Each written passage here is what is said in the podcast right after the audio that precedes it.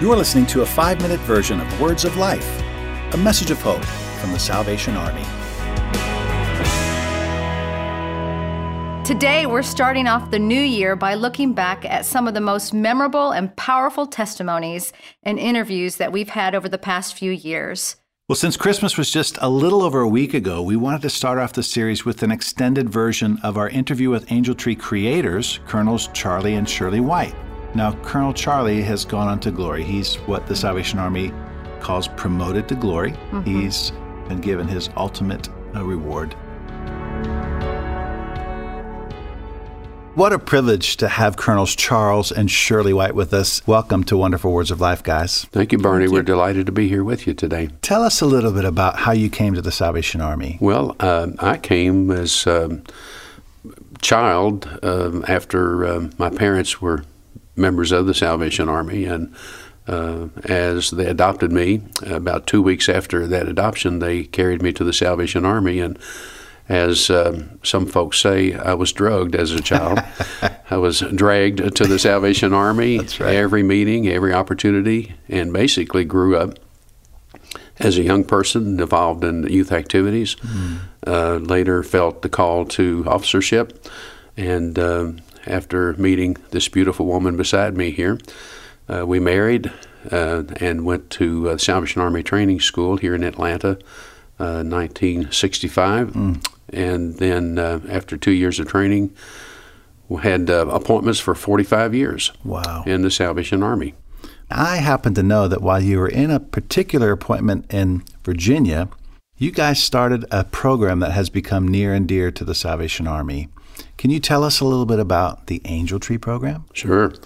The uh, uh in 1979, my wife and I had uh, been in Lynchburg, Virginia for it was our third Christmas, and uh, we obviously did the normal Christmas activities the Army does, uh, providing food boxes, uh, toys through a toy shop, and various things. But uh, we were invited to come out to a new mall opening in Lynchburg, which was a really big deal. Mm. We were looking for an opportunity to place the Christmas kettle, the red kettle, which they agreed to. But while we were there, they asked us were there any unmet needs, any areas where the mall might be involved in helping us to reach uh, families or children that we weren't able to serve. Mm. And uh, so we shared with them that we were coming through a pretty uh, economic depressed time for that area in uh, Virginia.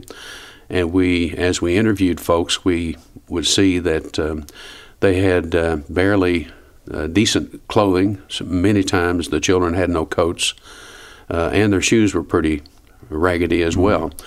So uh, we shared with them that we'd like to do something in the area of clothing and uh, special toys or special gift items that uh, the children might have in mind.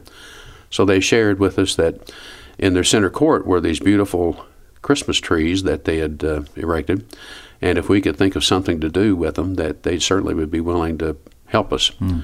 So my wife and I walked down the corridor and found a Hallmark uh, gift store. And as we were looking through the store, uh, we came across uh, a little Christmas gift card, Hallmark Christmas card, that had three little angels on it. And uh, as we looked at them, um, my wife looked at it and saw that the back of the cover was blank. And we had the idea that we could separate the angels and uh, put the first name of the child, age, gender, and clothing sizes, shoe sizes, and an uh, line for a gift suggestion on the back of the angel and hang them on the tree. Mm. So we went back to the mall management, and they were delighted to be able to partner with the right. Salvation Army and provide that. And uh, Shirley can remind me, I keep forgetting how many we had that first year, but uh, little did we know or even comprehend uh, the magnitude and scope that the angel tree would grow to. Mm. The first year we had uh, 472 families, which was about over 700 children served on the Angel Tree. And then just recently, the National Commander was sharing something with you. Absolutely. The National Commander shared that uh, now we're doing over a million angels throughout the United States. Praise God. And now we're even in some countries. Unbelievable. All because two young Salvation Army officers followed God's leading. Well, we truly believe and have said that it had to be a God thing because we really had uh, no intention of starting a national program or anything of this scope or magnitude. Thanks for listening. To hear the full version of this week's episode, subscribe to Words of Life on your favorite podcast store or visit SalvationArmySoundcast.org.